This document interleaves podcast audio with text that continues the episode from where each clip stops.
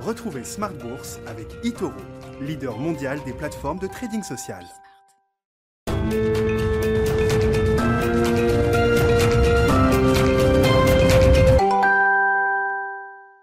Bienvenue dans Smart Bourse, votre double dose quotidienne de marché en direct chaque jour sur Bismart à la mi-journée 12h30 13h et le soir la grande édition, le grand digest de l'information économique, financière et boursière pendant une heure à partir de 18h30. Au sommaire ce soir, des marchés qui jouent finalement la prudence en ce début d'année entre des marchés américains qui vont essayer d'éviter une deuxième séance de baisse consécutive pour entamer 2021 et euh, les indices européens qui étaient partis en trombe hier avant de se calmer, les choses sont en train de s'équilibrer.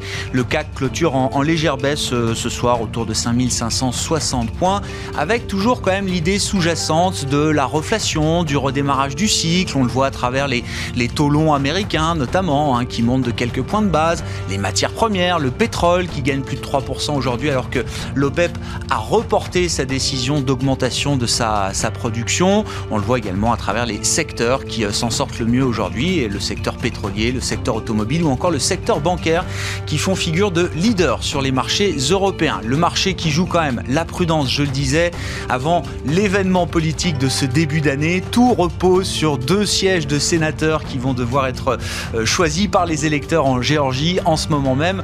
On suivra évidemment les premières estimations, les sondages sortis des urnes, euh, sachant que le résultat pourrait être évidemment contesté, qu'il faudra peut-être plusieurs heures, plusieurs jours avant d'avoir un résultat définitif. Le marché suit la situation de près, c'est un enjeu clé pour les marges de manœuvre budgétaires notamment ou sur les questions fiscales de la future administration Biden qui entrera en fonction le 20 janvier prochain. On va discuter de ces sujets, de l'investissement en 2021 au sens large avec nos invités de Planète Marché dans un instant et puis dans le dernier quart d'heure de Smart Bourse ce soir, le quart d'heure thématique, on s'interrogera sur l'avenir de la tech.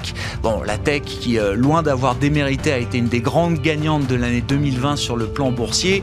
Qu'est-ce que le marché réserve à la tech pour cette année 2021 On en parlera avec un, spécialiste, spécialiste notamment de la fintech, euh, qui sera avec nous par téléphone depuis Londres. Guy Deblonnet, gérant Action Globale chez Jupiter Asset Management, sera avec nous en direct à partir de 19h15.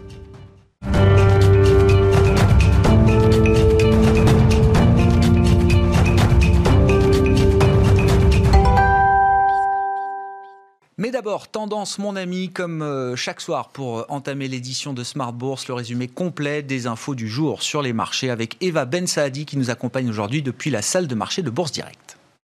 Clôture dans le rouge ce soir pour le 440. L'indice parisien termine sa journée en baisse de 0,44% pour s'établir à 5565 points.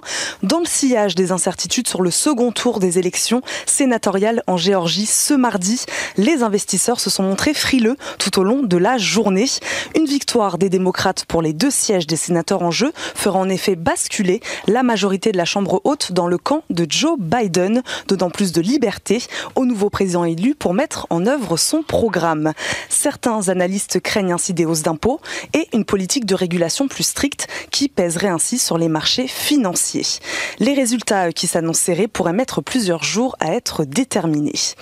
Aux États-Unis, toujours l'activité manufacturière enregistre une hausse au mois de décembre. L'indice ISM est ressorti à 60,7, son plus haut depuis août 2018, après 57,5 en novembre. Le consensus tablait sur 56,6 points pour décembre. Au mois de décembre déjà, l'indice PMI manufacturier était ressorti stable. Le sentiment des marchés est également toujours affecté par les craintes liées au coronavirus. Aux États-Unis, où un variant du virus a fait son apparition, à New York, mais aussi en Europe, où un troisième confinement est entré en vigueur ce mardi au Royaume-Uni. Un reconfinement intégral de niveau 5, le plus sévère à l'échelle du pays, ce qui signifie un arrêt presque total de l'activité.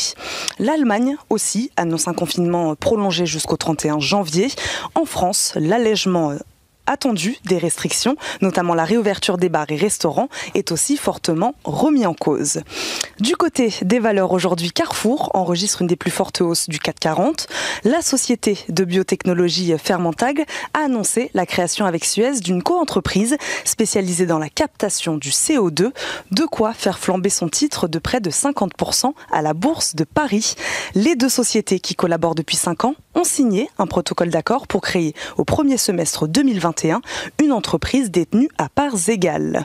Sur le SBF 120, Nexity, premier promoteur français, s'installe en tête après avoir relevé lundi ses objectifs de rentabilité et de chiffre d'affaires pour 2020 et 2021. Le groupe immobilier anticipe désormais un CA 2020 autour de 4,7 milliards d'euros. Pour 2021, le chiffre d'affaires est également anticipé autour de 4,7 milliards. Total également en hausse à la clôture, alors que les membres de l'OPEP Plus sont proches d'un compromis pour maintenir une production de barils de pétrole stable au mois de février. Les prix du brut d'ailleurs terminent en hausse. Le cours du Brent finit à la clôture au-dessus des 53 dollars. Demain, les investisseurs pourront prendre connaissance de l'indice de confiance des consommateurs en France au mois de décembre, mais aussi des indices PMI des services dans différents pays de la zone euro. États-Unis, les chiffres de l'emploi ADP seront attendus dans l'après-midi, ainsi que les commandes industrielles. Eva Ben Saadi qui nous accompagne aujourd'hui en fil rouge sur Bismart depuis la salle de marché de Bourse Directe.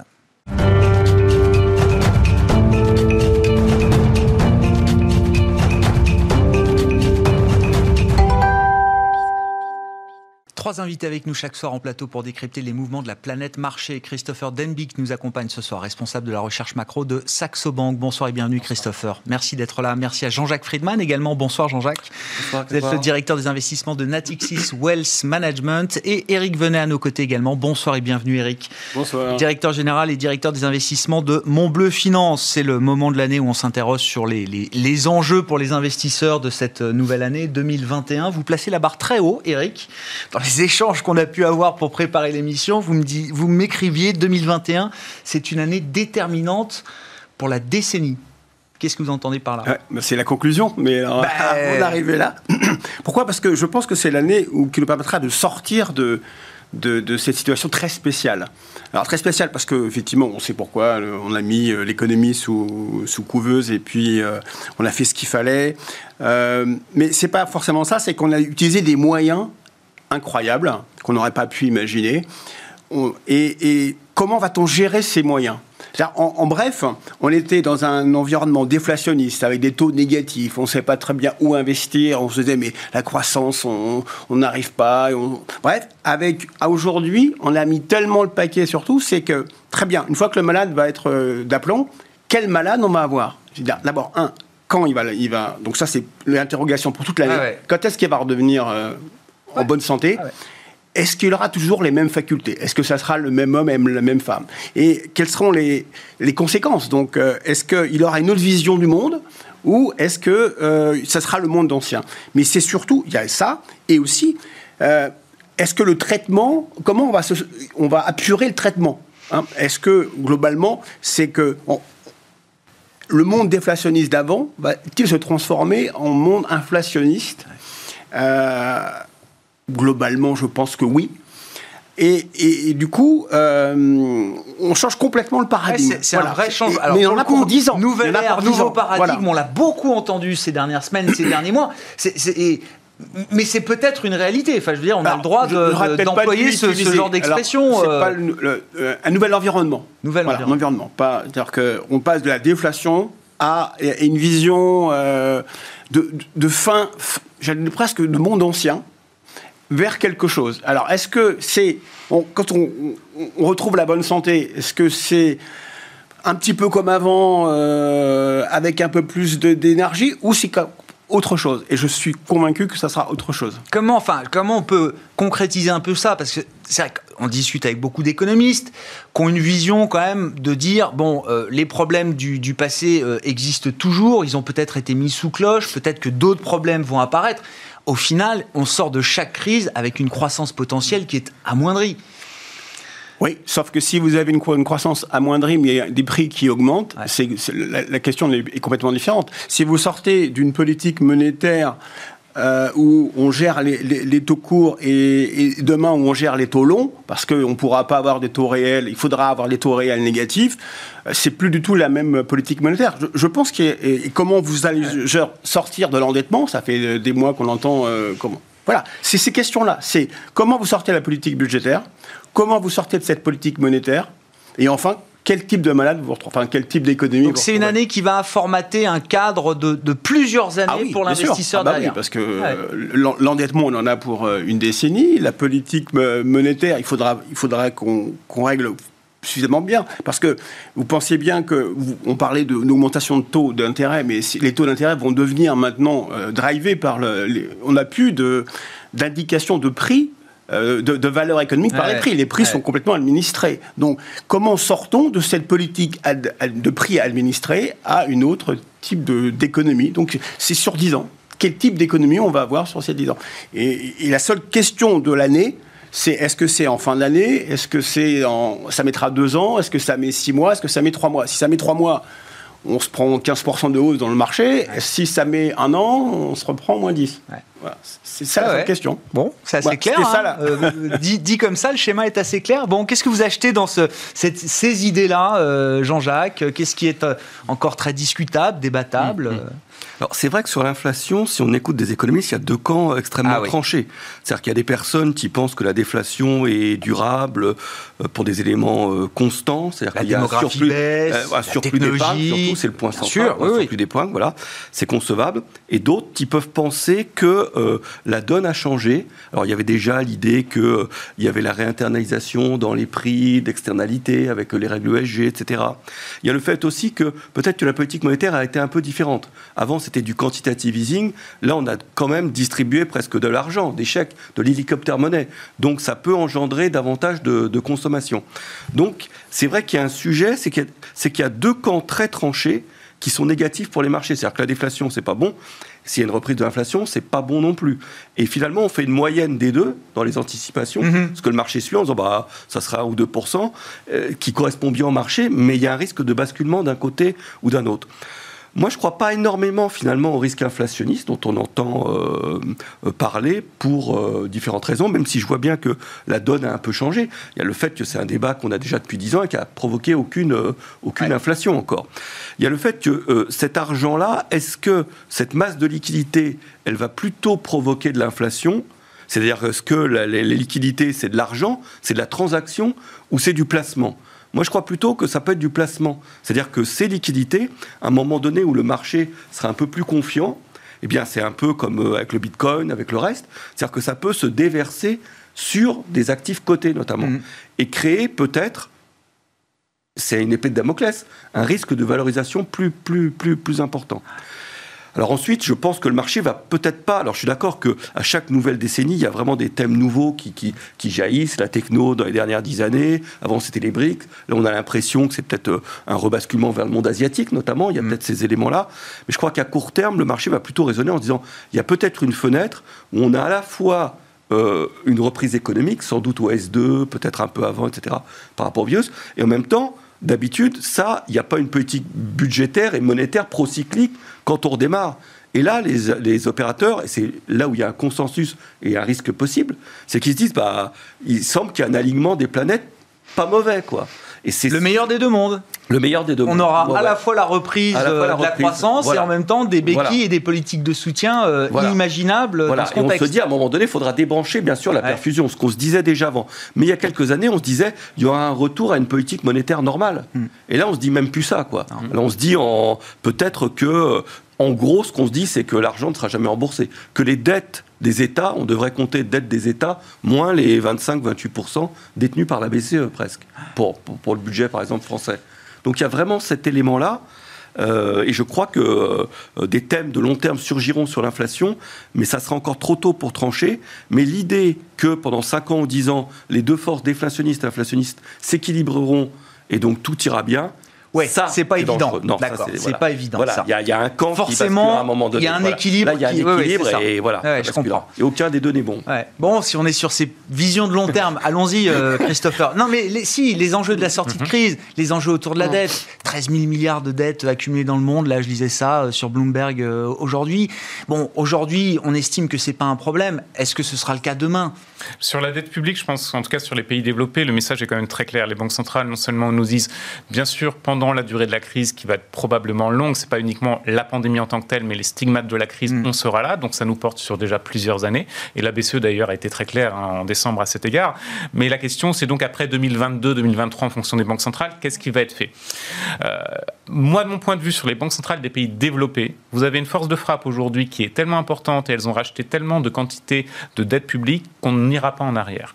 Euh, quand on voit quand même les innovations qui ont été mises en place, par exemple, la Banque d'Angleterre a racheté quasiment 50% euh, du stock de nouvelles dettes émises par euh, le Royaume-Uni depuis février. On est sur des proportions équivalentes dans plein de pays. Vous n'aurez pas de retour en arrière. Et je suis complètement d'accord sur le fait que, de facto, on a une forme de cantonnement de la dette nouvelle liée au coronavirus. Euh, donc, sur cet aspect-là, je pense que la question de la dette publique clairement dans les pays développés n'en est pas un. Ça ne veut pas dire qu'il n'y aura pas des faillites. Je crois qu'on a eu euh, six faillites d'États en 2020. Bon, bien sûr, des petits États, on sera tous d'accord. Donc, la, faillite des États n'a pas disparu. Simplement, sur le monde développé, on est dans un autre paradigme où aujourd'hui, la dette publique n'est plus clairement un problème. Euh, en revanche, la dette privée le sera toujours. Et dans un environnement, même si les taux resteront vraisemblablement très bas, on aura quand même une croissance potentielle qui sera, vous l'avez mentionné à juste titre, très très faible, ça va poser quand même un sujet sur la dette privée. On sait bien que les banques centrales ont commencé à aller dans ce domaine-là, certaines plus que d'autres, mais très clairement, on ne va pas aller sur un, un changement de paradigme complet. Les banques centrales ne vont pas soutenir les entreprises privées. Donc on est un peu moi, ma, vision, même si j'adhère pas à la théorie euh, de la MMT, je, pense qu'on est un peu dans ce monde-là. C'est-à-dire la MMT, euh, la théorie moderne euh, qui, qui, a été mise en avant aux États-Unis, elle nous dit qu'il y a deux mondes. Vous avez un monde où la dette publique, finalement, elle importe peu, mm. et effectivement, on est sur des prix qui sont administrés. Et vous avez un monde où, qui est le secteur privé, dans, quasiment dans son ensemble, en tout cas une grande partie du secteur privé, où les faillites peuvent exister, où les taux peuvent être plus élevés, etc. Donc, je pense qu'on est un peu sur cette thématique où deux mondes vont continuer de coexister. Non pas parce que on le souhaite, mais parce qu'on n'a pas d'autre choix du fait du niveau de dette. On, rappelle quand même que la partie productive du monde, c'est quand même celle des entreprises, euh, Christophe. Euh, complètement, Plus que celle des États. Euh, non, mais cette dette corporate, cette dette privée, Comment on va la gérer? Vous dites c'est pas la banque centrale qui rachètera toutes les dettes privées. Elle en rachète un peu, mhm. mais plutôt les dettes de bonne, très bonne qualité. Euh, et, surtout pour des entreprises qui ont accès au marché de dette euh, coté, ce qui n'est pas le cas de la majorité des, entreprises euh, dont on parle. Les, les, PGE en France, les autres systèmes de prêts garantis par l'État en Europe, comment on en sort? Comment est-ce qu'on va alléger ce fardeau, cette dette de survie qui a été accumulée par les entreprises Vous allez avoir deux étapes. La première étape, ça va être on va consolider toute cette dette. On parlait des PGE, mais vous avez aussi une dette qui peut être liée, par exemple en France, tout simplement euh, au loyer euh, pour un restaurant. Donc on va consolider toute cette dette. C'est la deuxième étape qui va, en fonction des pays, s'amorcer mi-2021, voire 2022. Mais après, qu'est-ce qu'on fait? Parce qu'à un certain stade, c'est bien beau de consolider la dette, mais il faudra toujours la repayer. Et le souci, c'est que est-ce que politiquement on fera le choix de ne pas accepter des entreprises zombies L'économiste vous dira que ce serait le meilleur choix possible parce qu'on sait les effets néfastes sur la dynamique économique des entreprises zombies, mais vous pourriez avoir d'autres États qui font, le choix inverse pour des raisons politiques, notamment. dimension sociale aussi, oui, exactement, bien sûr, euh, parce qu'on n'a pas des systèmes après de reconversion, etc., complètement efficaces, et donc on va maintenir cela. Ce qui voudra dire que déjà à l'instant T, on a une croissance potentielle de sortie de crise qui est déjà beaucoup plus basse, mais si vous rajoutez un phénomène d'entreprise zombie qui peut être quand même très important, hein, vous avez mentionné les confinements, les confinements c'est encore une nouvelle euh, étape décisive pour le secteur des services, là où vous avez déjà des difficultés. Donc on peut être quand même sur un niveau d'entreprise zombie très très important en sortie de crise. Et là, ça va être le vrai problème. Hmm. Bon. Alors, on a quelques commentaires, réactions. Je vous ramènerai à des choses un peu plus immédiates ensuite, hein, mais allons-y euh, sur deux choses. D'abord, quand on dit le risque inflationniste, le risque, il est juste entre de pour la banque centrale, pour les banques centrales. C'est-à-dire qu'en fait, il va y avoir un. Pour l'instant, euh, il y a un jeu. Je t'aime euh, par. Donc, euh, les, marchés aiment bien la banque, les banquiers centraux parce qu'ils font ce qu'ils veulent et les banquiers centraux le, voilà, soutiennent les marchés. sauf qu'à un moment donné, eh puisqu'il va y avoir une pression sur les prix, il va falloir les les taux d'intérêt vont monter. Mais il faut absolument que les taux ne montent pas. Oui. Donc il va falloir faire pression. Mais le marché ne va pas aimer parce qu'il va jouer avec. Jusqu'où voudra. Donc c'est ça le risque. C'est simplement, il faut garder cette harmonie entre les deux, que chacun arrive à se comprendre. Le risque, il est uniquement là. Par contre, pour le reste, c'est une chance parce que ça vous permet bah, de, d'alléger le fardeau de la dette. Donc pour moi, c'est la seule sortie. L'inflation, vous dites, c'est la meilleure sortie possible? Exactement. Il n'y a pas Dans, au regard ah bah de la situation ah bah et de l'accumulation de dettes dette qu'on oui, a bien pu, sûr, bien sûr, vous remboursez avec, avec une, monnaie qui, est légèrement dépréciée en termes de pouvoir d'achat. Ça, c'est forcément. Enfin, ça, a des côtés négatifs pour les marchés, pour l'investissement Non, non, ah non, on peut, on peut investir dans un monde où bah il y a plus d'inflation Bah oui. Le, les marchés actions n'est pas, n'est pas, n'est pas un souci, puisque le, vous vendez avec pour un quelles actions, j'imagine oui, alors après, euh, je ne parle pas d'une inflation à 10%. Enfin, je veux dire, donc de toute façon, euh, quand, le mal serait de se dire qu'une une, entreprise puisse pas euh, reporter les prix de vente sur une inflation. Quand je vous parle d'inflation à 3, 4 ou 3 par rapport... C'est pas là le sujet. Le, sujet, c'est on voudra tester. Il faut pas absolument que les taux longs ne montent pas. Et donc, comme c'est pas un problème non plus pour l'obligataire, parce qu'on maintiendra sous pression les, les taux longs, euh, c'est le meilleur des mondes, mais il, faut, il faudra passer par là. Et donc c'est ça pour il y moi. Une épreuve de force ah, entre les marchés et les banques centrales voilà. et les marchés qui vont leur tester la crédibilité des banques centrales. Épreuve, de la, du résultat de cette épreuve, vous aurez la possibilité vraiment de sortir ou pas de, pour ces décennies de, de cet endettement. Bon, euh, l'investissement en 2021, euh, si on revient à quelque chose d'un peu plus immédiat, vous avez commencé à esquisser quelques, quelques, idées, euh, Jean-Jacques, mais qu'est-ce qui vous donne envie d'investir en 2021 Les thèmes, les zones géographiques, les classes d'actifs oui, oui. Euh, ce qui donne envie, c'est ce qu'on commençait un peu à dire, c'est-à-dire que à la fois euh, il y a une reprise économique euh, qu'on anticipait. Alors finalement, on aurait pu anticiper peut-être un peu plus que les chiffres au moment de, l'annonce des vaccins que ceux qui été projetés en fin d'année dernière, on se disait un peu mieux, quoi. C'est-à-dire peut-être un peu plus que les 4%, par exemple. On flirtait avec les 4% de reprise sur la zone développée. On, pensait avoir un peu mieux. Là, comme il y a de nouveau un peu des éléments autour du virus, bon, bah, ça mm. sera peut-être 4% avec un S2 euh, qu'on voit mieux. Et on voit surtout euh, ce, maintien des politiques budgétaires et monétaires assez fortes. Euh, je suis d'accord que la croissance ressortira affaiblie, hein, et donc des entreprises sans doute zombies. Le, choix quand même de ne pas avoir une politique trop schumpeterienne, destructrice, et donc une entreprise zombie. C'est-à-dire que je pense qu'il faut encore tenir malgré tout la notion d'entreprise de, croissance. Et on joue justement entre cette autre, des entreprises de croissance et certains cycles, certaines mmh. entreprises cycliques, mais vraiment là on joue la, la qualité également. C'est plutôt le secteur défensif qu'on sous-pondère.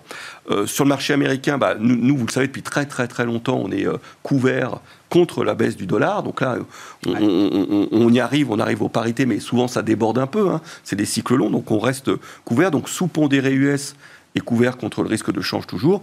Et un des thèmes qui nous semble intéressant... Bah, le dollar n'est pas encore trop faible aujourd'hui Non, il est, à, il est à son niveau, mais, euh, mais euh, comme on voit bien que euh, finalement l'attrait financier sur les, sur les hmm. actions ou, obligations américaines est plus faible et qu'il y, a des, il y a, des déficits économiques forts, on peut poursuivre ce mouvement-là. Donc on n'a pas à changer de, de fusil d'épaule en la, en la, matière.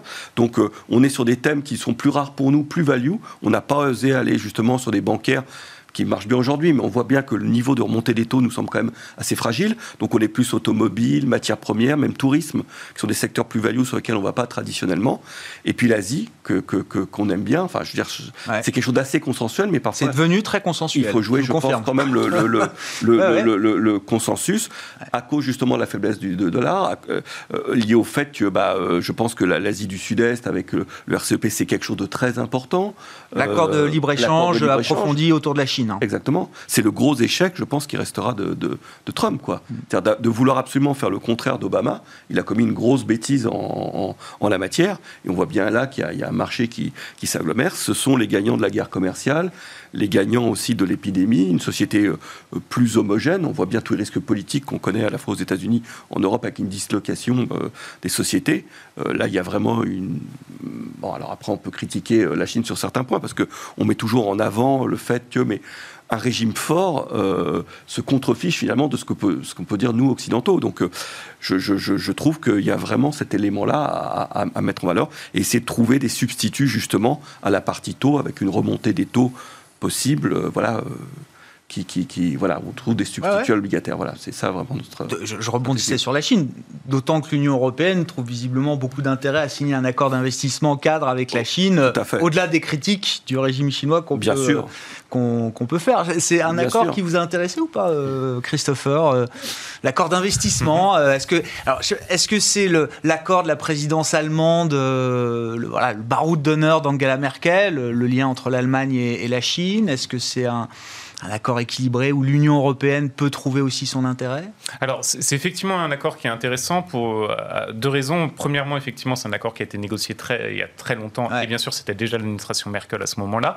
Euh, ce qui est assez intéressant, c'est que finalement, euh, vous le mentionnez, on a beaucoup ces sujets respect des droits de l'homme en Europe, mais la réalité, c'est qu'on fait une séparation qui est, je pense, salutaire avec les droits de l'homme, qui est un sujet diplomatique, et l'aspect économique. Aujourd'hui, vous ne pouvez pas éviter la Chine. L'autre point qui est assez intéressant, c'est que malgré tout, ça va quand même conforter très très net. C'est un atout surtout pour la Chine, objectivement. Bien mm. évidemment, l'Europe n'avait pas d'autre choix que d'avoir cet accord commercial avec la Chine. C'est défensif d'une certaine manière. Tout à fait. Mais le vrai vainqueur aujourd'hui, c'est la Chine qui s'étend davantage. Il y a quelques années de ça, déjà avant cet accord, on voyait que la Chine avait déjà tissé sa toile, notamment de manière très très intéressante via la route de la soie, mais en ayant des petits pays européens qui soient de vrais, vrais leviers ensuite dans les négociations. Je penserai bien sûr euh, dans des pays des Balkans, mais vous avez quelques pays d'Europe centrale qui sont des leviers aussi politiques, diplomatiques dans tout ce processus de négociation, et c'est l'aboutissement de tout ce travail-là. Comme l'a été d'ailleurs effectivement l'accord de libre-échange euh, au niveau pacifique, aujourd'hui avec cet accord commercial avec l'Europe, on voit quand même que vous avez une mondialisation, puisqu'il y a toujours la mondialisation, malgré ce qu'on disait, elle mm. reste présente, elle est peut-être un peu différente, mais elle est aujourd'hui aux normes chinoises. Le point qui est intéressant, c'est que si on se projette dans 5 ans, avant, en termes de standards pour les entreprises, c'était les Européens et les Américains qui mettent en avant ces standards au niveau de la mondialisation.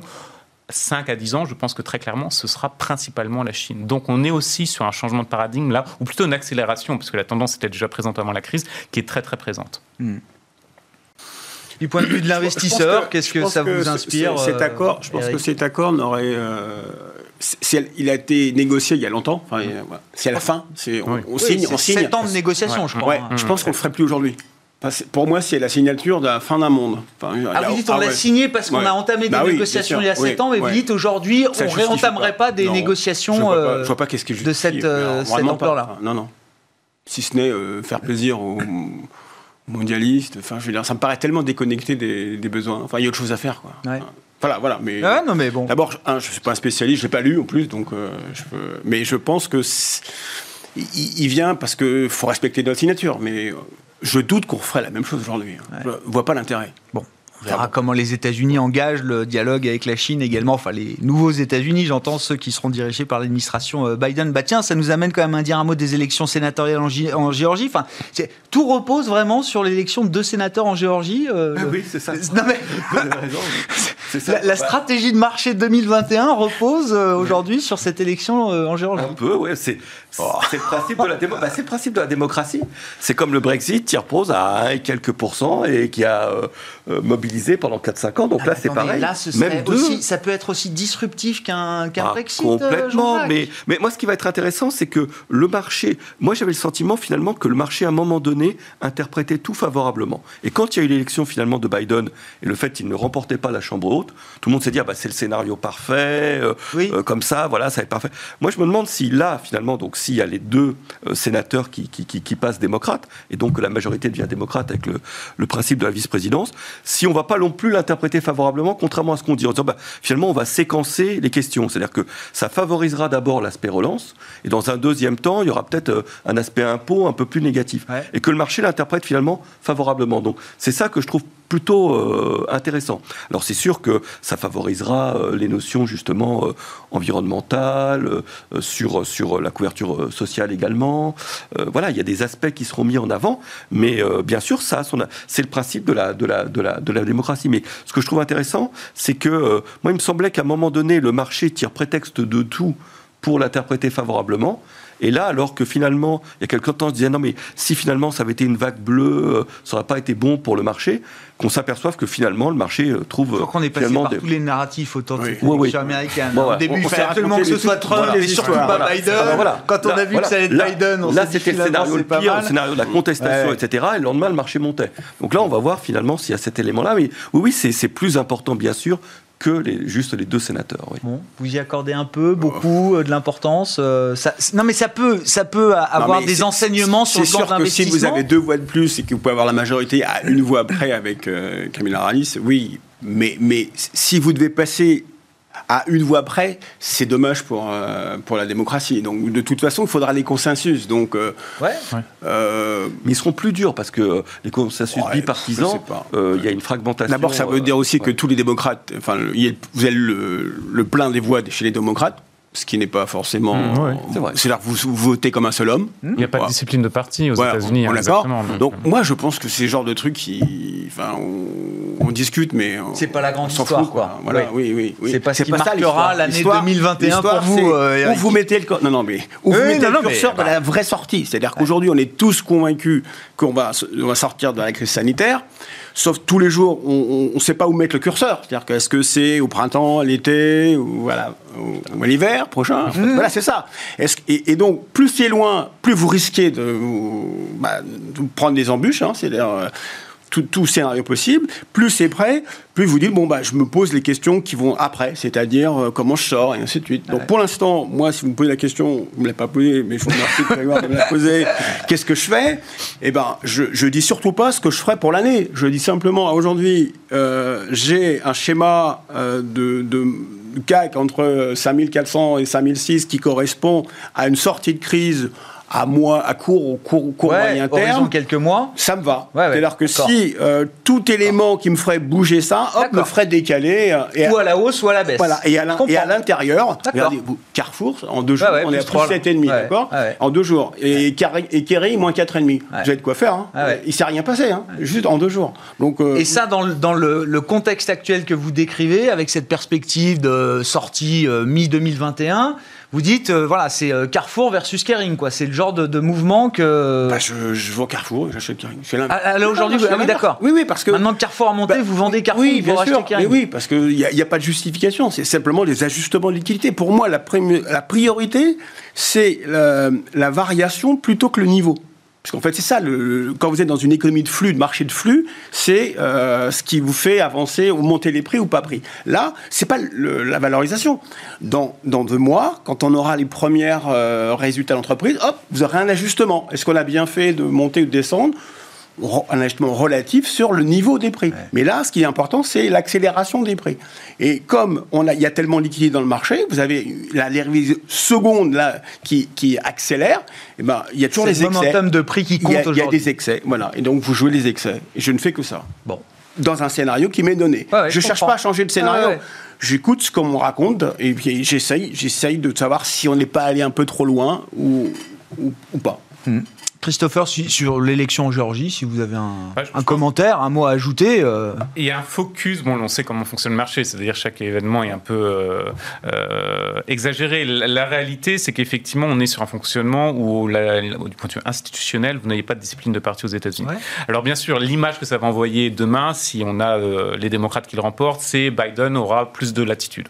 La réalité, par contre, c'est que si on regarde chez les démocrates, tous ne sont pas en faveur des hausses d'impôts pour, sur les plus aisés. Et même ceux qui sont en faveur, il y aura un filtrage entre quel est le niveau adéquat. Donc, il faut bien comprendre qu'institutionnellement aux États-Unis, euh, quand ça se joue à si peu de voix en termes de sièges. Avec une aussi faible majorité, vous dites qu'il n'y aurait même pas d'état de grâce pour une administration Biden qui, dans les 100 premiers jours, hein, je vous fais le, storytelling politique, euh, pourrait passer justement des mesures très fortes. Non, c'est, ce moment-là n'existera pas. Parce que vous aurez la nécessité aussi bien négocier entre démocrates qu'entre démocrates et républicains potentiellement mm. si on n'a pas effectivement la majorité à chaque fois. Et sur les grandes lignes directrices, bien sûr, par exemple chez les démocrates, il y aura un consensus sur la transition énergétique, mais on place où le curseur?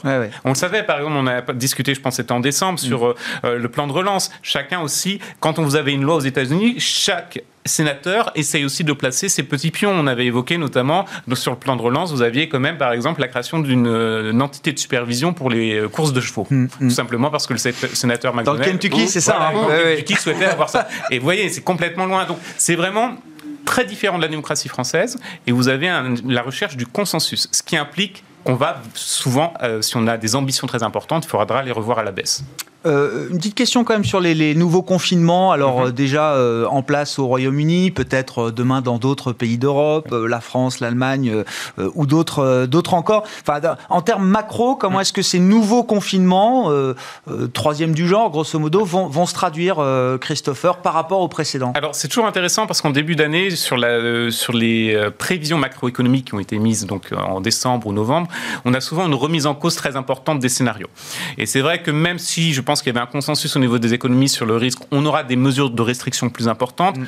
il n'y avait pas de consensus sur le fait qu'on aille vers des confinements très stricts, puisqu'au Royaume-Uni, c'est un confinement quasi similaire à ce qu'il y avait en mars. Ah bah à niveau 5 même, je crois qu'ils ne l'ont jamais atteint jusqu'à aujourd'hui. Oui, tout à fait. Donc euh, on voit que c'est lié à la nouvelle mutation du virus. Cette nouvelle mutation du virus, elle est découverte un peu partout. Et ce que nous disent les épidémiologistes, c'est que ce virus, ça va être très compliqué à gérer parce que avec, euh, avec la mutation qui dominait précédemment, vous aviez euh, la nécessité d'atteindre 60% de la population vaccinée pour le seuil euh, d'immunité collective. Mm. On serait autour de 70-75%.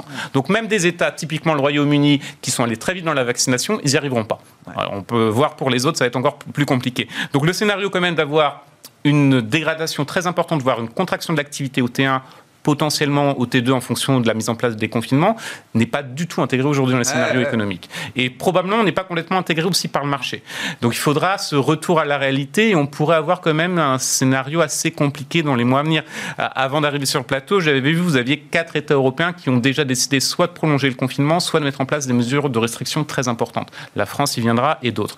Donc euh, il y a vraiment cet aspect nouveau confinement qui n'est pas à la base des scénarios macroéconomiques. C'est ça. Non seulement on n'a pas pris la mesure de l'impact de ces nouvelles euh, restrictions sanitaires, et peut-être qu'on a acheté une sortie de, enfin un, retour à la normale sanitaire un peu plus précoce que ce qui se passera vraiment. Ça, ça peut bouger votre scénario. Oui, du coup, oui, du coup ça, me, je suis de ma fourchette basse de mon scénario. C'est-à-dire que ah, pour l'instant, il n'y a pas encore de remise en cause de la sortie, juste de la date de sortie. La chronologie, effectivement. Et, et, du coup, je pense qu'on mérite plus 5004 que, euh, que 5006. Ah C'est parce qu'à 5006, je suis plus vendeur. Et à 5004, s'il n'y a rien échangé, Bon, bah. Il euh, n'y a pas de raison de faire 10% de plus. Quoi. Voilà, c'est tout. Donc, euh, c'est ça, on navigue. Euh, la crise sanitaire, quand même, c'est notre boussole à court terme. Parce ah que le marché est persuadé qu'on va s'en sortir. Enfin, il a raison, enfin, voilà. Mais c'est la date, on ne sait pas mmh. comment s'en sortira. Les, marchés, d'ailleurs, Jean-Jacques, n'ont pas traité de la même manière les pays, les États, en fonction des, stratégies de gestion de la pandémie qui ont été mises en place. Mmh.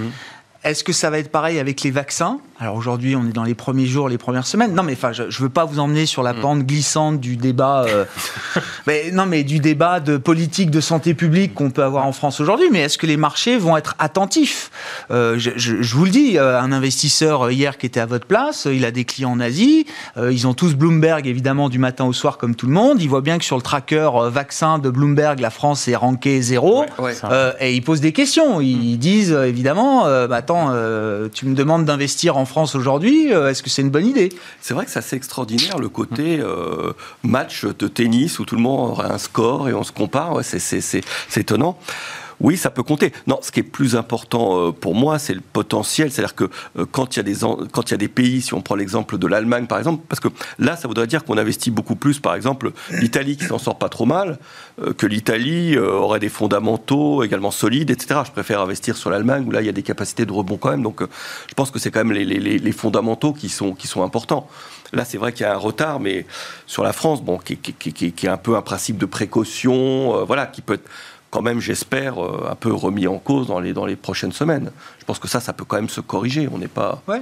Non, mais je, voilà, quand même. Enfin, c'est pas possible. C'est pas possible. non, non, mais est-ce que ça peut être un, vecteur quand même de discrimination chez les investisseurs euh, c'est sur quelques mois, ça peut marquer des écarts importants sur le plan boursier. Hein. ça peut jouer un peu. Quand on regarde toutes les stratégies, on a, on a, on a tout vu, quoi. Euh, on a tous les exemples entre la Suède d'un côté, entre les États-Unis, oui, et puis, etc. Et on s'aperçoit. Un jour on en sens l'un et le lendemain on le linge. Non, mais ça, bien sûr. voilà. Aujourd'hui, sur le miracle asiatique, euh, on met en cause finalement non seulement euh, euh, des questions sanitaires, mais peut-être une protection épidémiologique liée à, des, à des, épidémies précédentes, voire génétiques. Donc, c'est quand même, je trouve qu'on remet quand même assez rapidement en cause. Des enseignements définitifs de la gestion de cette pandémie, on est encore dedans. Oui, j'entends bien, j'entends bien. Christopher, que vous êtes partant sur le sujet. je pense en tout cas du point de vue économique, hein, très très clairement, vous avez deux éléments qui vont être différenciants. Indéniablement, les États qui arrivent à vacciner très rapidement leur population, ils vont avoir un gain concurrentiel incroyable. Pour la France, je pense qu'on peut très clairement dire que ce ne sera pas possible parce que l'objectif français, c'est 23 à 24 25 millions pardon, de personnes en juin. Ce qui voudrait dire qu'aujourd'hui, on commence et on fait ça 7 jours sur 7, 140 000 vaccinations par jour. Et ça paraît impossible. Le bon élève Israël nous fait 150 difficilement aujourd'hui.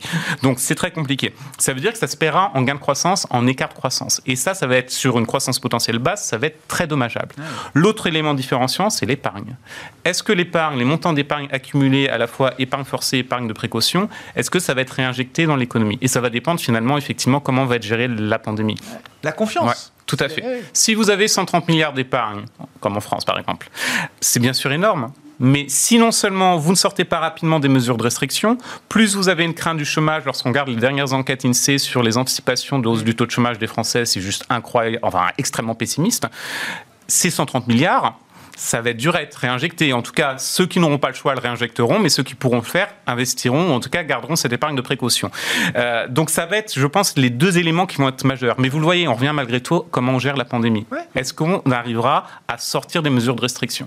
Mais c'est pas juste un sujet politique. Ah, pas du tout, c'est réellement un sujet économique. Je pense que le cœur du débat sur les six prochains mois, peut-être même plus, c'est vraiment est-ce qu'on est en mesure de lever les mesures de restriction parce qu'on a une campagne de vaccination qui est efficace? Mm. Aujourd'hui en France, il faut quand même six jours pour vacciner une personne qui est volontaire parce que vous avez quatre jours de consentement parce que vous devez réfléchir évidemment si vous voulez être vacciné ou pas. Donc c'est ingérable. Et c'est extrêmement dommageable. Ça, heureusement, espérons que ça se change, effectivement, espérons qu'il y aura ce mouvement-là. Mais j'imagine, effectivement, pour des investisseurs étrangers qui voient différents pays dans le monde et qui ne connaissent pas particulièrement la France, ils se doivent se dire, c'est pas la terre d'opportunité aujourd'hui. Certainement, ce n'est pas vrai, bien évidemment, il y a toujours des opportunités, mais en tout cas, ça effraie très clairement. Bon, il nous reste 5 minutes. Je voulais qu'on dise un mot du Bitcoin. Ça, ça, devient forcément un sujet récurrent. C'est pas la première fois qu'on en parle, mais ça devient sérieux puisque BlackRock euh, est en train de recruter son monsieur ou, son, sa madame Bitcoin. Euh, ce qui montre que oui, les choses deviennent quand même très très sérieux quand le premier gérant d'actifs au monde, qui gère plutôt des actifs traditionnels pour euh, les retraites, pour des fonds de pension, s'intéresse à ce type d'actifs. Alors je vous lis quand même ce qu'ils disent, hein, la firme.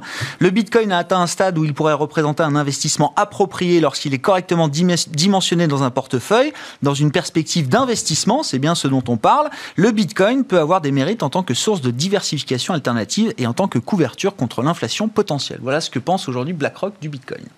Hmm. Donc tout le monde, mais tout le monde va devoir avoir un avis aujourd'hui maintenant. Hein. Non, non, mais je. Alors. Euh, On commence avec Eric. mais...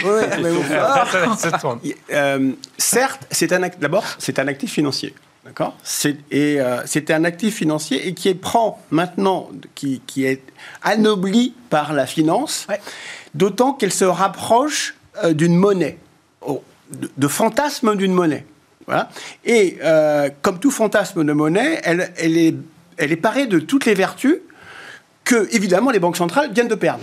Je sais pas si. Oui, bien sûr. oui, bah. Aujourd'hui, pour moi, si je devais investir en Bitcoin, c'est à condition que tout euh, tous les autres investisseurs soient d'accord avec moi. Parce qu'en fait, si moi je pense que le Bitcoin c'est une protection contre, contre l'inflation et que, mon voisin seul, je suis le seul, ça sert à rien. D'accord. Mais apparemment, on euh, ceux qui achètent alors, ceux qui achètent pour les bonnes raisons, pas forcément parce que ça monte. donc, il y a écoutez que spéculation, d'accord. Mais si on voulait avoir un raisonnement sérieux, enfin, s'il existe, c'est simplement parce que euh, on a une perte de confiance dans les banques centrales. Pourquoi le Bitcoin? Parce que c'est une, création de monnaie euh, qui est euh, limitée dans le temps, mais qui donne une, quantité suffisante pour être utiliser à bon escient. Je vous le fais simple, en fait. Donc, donc c'est, c'est euh, tout ce qu'on enseigne dans, en théorie économique d'une banque centrale indépendante euh, qui est chargé d'alimenter en, en, base monétaire. Ça peut avoir les caractéristiques d'une monnaie. Exactement. certains vous diront que non, mais ça peut avoir sur les le caractéristiques d'une monnaie. Ce, ce, ce, ces caractéristiques qu'ont perdu qu'on ah pense avoir perdu les banquiers centraux. Puisqu'en fait, le, meilleur choix d'investissement de Bitcoin, c'est parce qu'on pense que les banquiers centraux, il y a tellement d'injection de monnaie que la monnaie ne vaut plus rien et que euh, les banquiers centraux vont avoir du mal à lutter, ce qu'on disait tout à l'heure, contre ce réajustement entre l'inflation, les taux d'intérêt et ainsi de suite. Et que là, c'est plus simple, on achète un truc qui nous, personne ne peut manipuler, point barre. Sauf que si tout le monde partage ça, ok, c'est un vrai, un, vrai actif euh, de diversification mais je ne suis pas convaincu qu'à aujourd'hui, tout le monde ait ce raisonnement-là. Alors, le jour où tous les financiers, voilà, tous les financiers auront euh, accepté cette idée, cette idée-là, ok, ça devrait être un biais actif financier. Mais je ne suis pas euh, convaincu pour l'instant. On pas encore là, selon Mais vous. Le, fait qu'on en parle et eh qu'on ait aujourd'hui cet argument-là, qui pour moi n'avait aucun sens il y a 2-3 ans, parce que la première fois on s'est interrogé ah sur bah. le Bitcoin.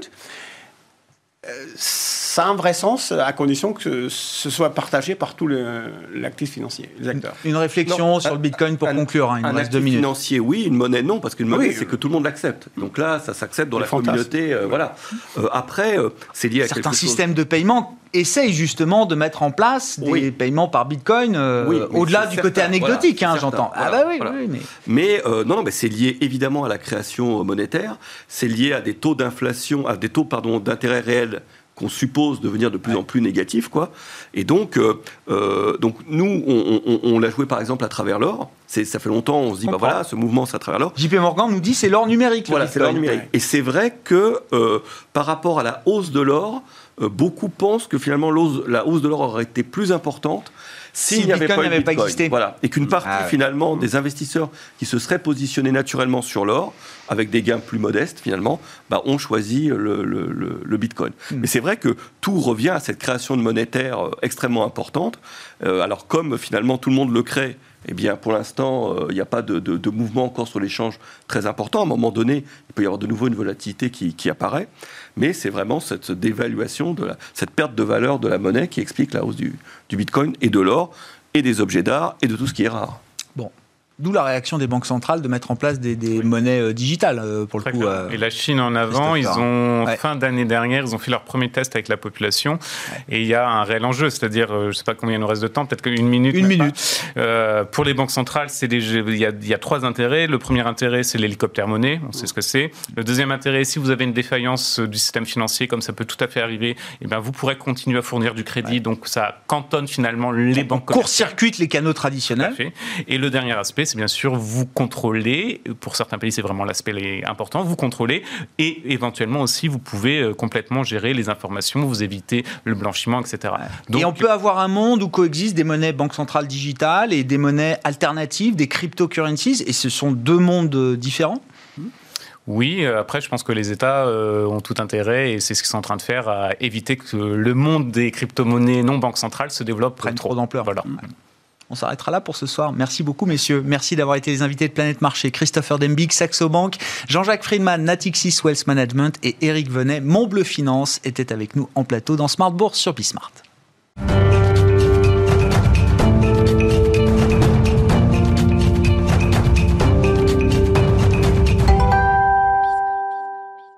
Le dernier quart d'heure de Smart Bourse, chaque soir consacré à un thème. Le thème du jour, c'est le thème de la tech. Investir dans la tech en 2021. Quel sort le marché les investisseurs réserveront aux stars de la tech mondiale?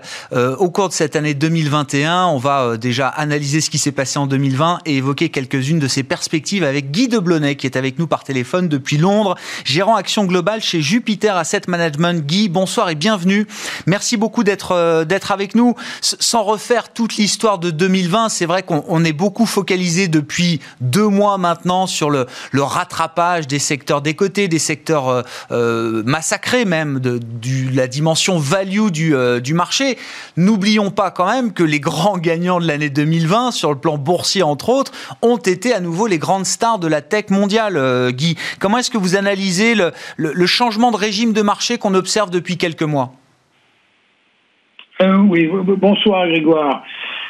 euh, dans, un environnement Covid assez sombre, euh, les valeurs technologiques ont été les clairs vainqueurs, et cela en partie à cause des consommateurs, des entreprises, ayant besoin de nouvelles technologies autour du commerce en ligne, des services cloud computing, comme par exemple les services d'infrastructure, services plateforme ou services software, et le télétravail.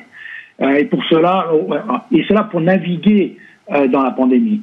Cette dynamique a accéléré la trajectoire de croissance pour beaucoup de ces titres technologiques, hein, comme, comme vous le disiez, d'environ 1 à 2 ans. Et ces titres ont vu leur prix d'action en bourse doubler, même voire, euh, je dirais, tripler, depuis, plus, enfin, depuis les, les, les, les, plus bas niveaux de mars dernier. Hmm. Aujourd'hui, avec un vaccin en chemin euh, pour être distribué en masse ce printemps prochain, la question, comme vous dites, c'est où en sommes-nous avec ces vainqueurs de 2020 mm.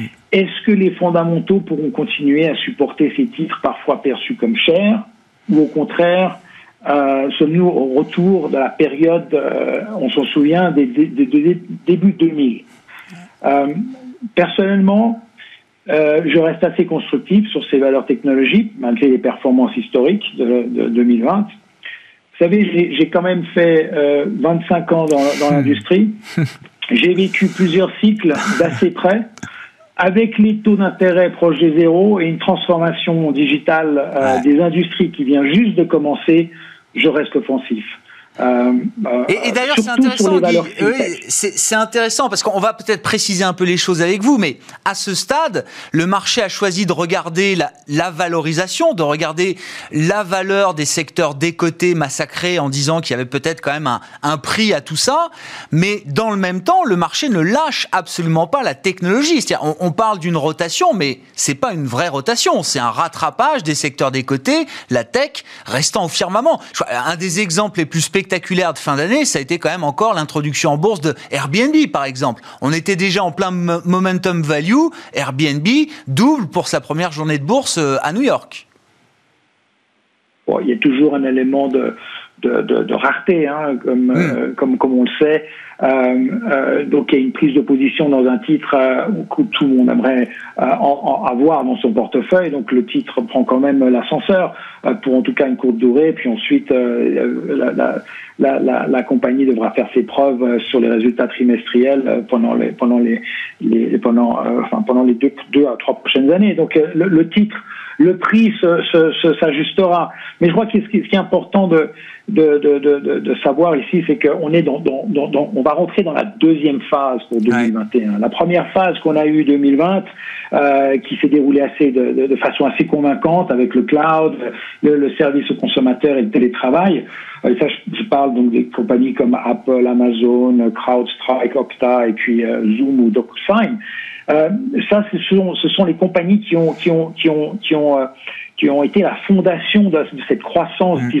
disproportionnée euh, de la chaîne, alimentaire technologie et que euh, maintenant, euh, comme on rentre dans cette deuxième phase, c'est le rebond économique qui est, qui, qui, qui, est la nouveauté finalement de cette année, qui redonnera un support considérable aux fondamentaux et à la trajectoire de croissance, non seulement pour les titres technologie en général, mais aussi pour les fintechs.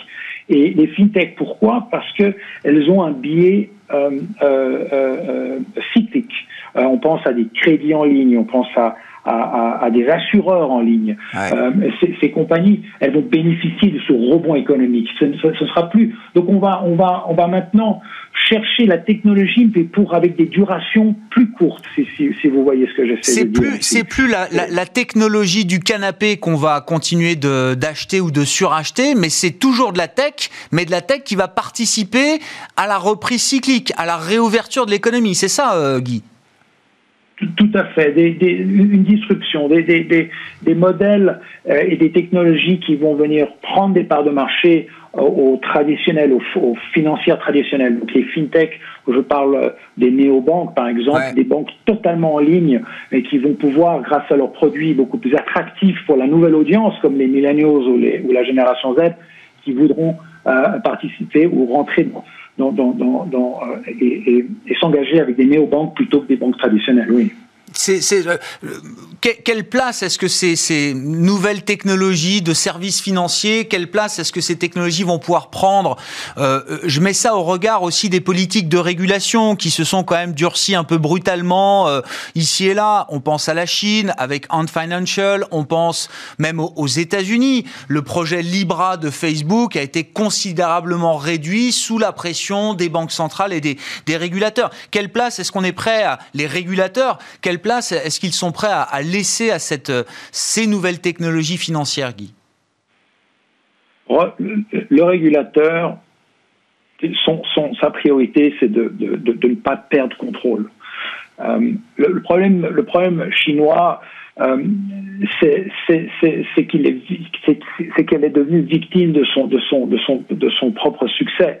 Euh, pour prendre Alibaba comme exemple, puisqu'on est quand même dans une certaine actualité avec euh, le régulateur qui prend position assez tardivement, mm. euh, finalement, en ce qui concerne euh, la, la, le succès d'Alibaba, le succès de Ant Financial, pour être plus précis, avec euh, cet écosystème qui qui euh, qui qui, qui, qui, détient environ un milliard de, de, de, de clients, qui, qui, qui donc s'engage à prendre des assurances en ligne, une assurance en ligne de son, ses finances euh, gérées par la partie wealth management, ensuite prendre des crédits, tout ça travers une super app qui est gérée par euh, euh Financial.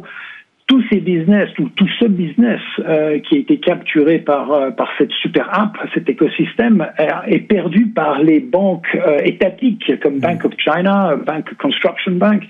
Le régulateur prend peur puisque les règles ne sont pas les mêmes pour un pour un pour un pour une banque traditionnelle. Elles doivent elles doivent elles, doivent euh, provisionner contre un crédit pendant que ces, ces super apps ou ces ces, euh, ces écosystèmes euh, en ligne n'ont pas le, le, le, provisionnement est, est, est, est vague et n'avait pas été aussi spécifique. donc c'est un succès une victime de son propre succès. Tout est allé un peu trop vite, donc le, le, le gouvernement chinois, euh, euh, la banque centrale essaye de, de quand même euh, prendre les devants avant qu'une potentielle catastrophe économique devant nous.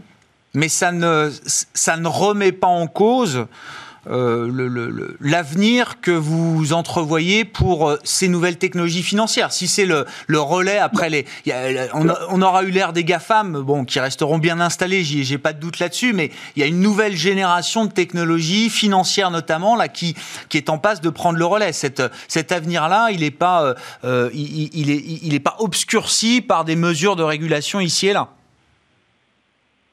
À mon avis, non. Euh, je crois il est, il est simplement ralenti pour être euh, mieux géré.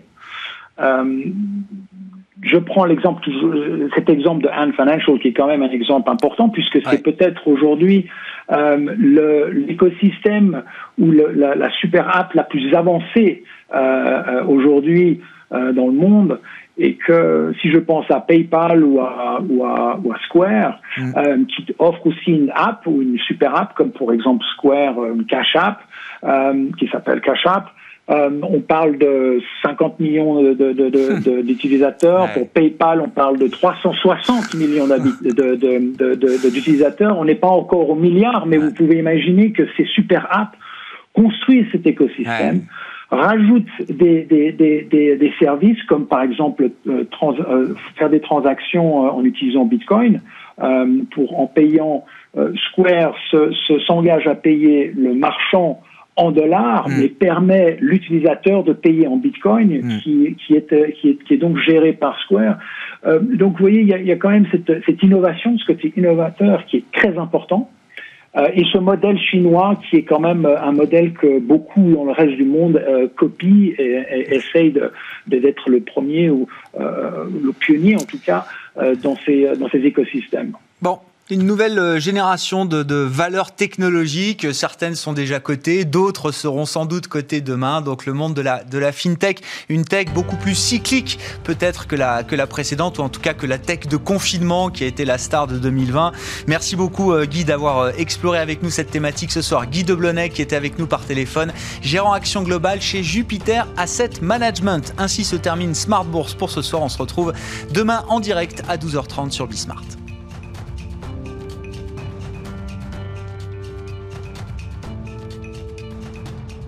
C'était Smart Bourse avec Itoro, leader mondial des plateformes de trading social.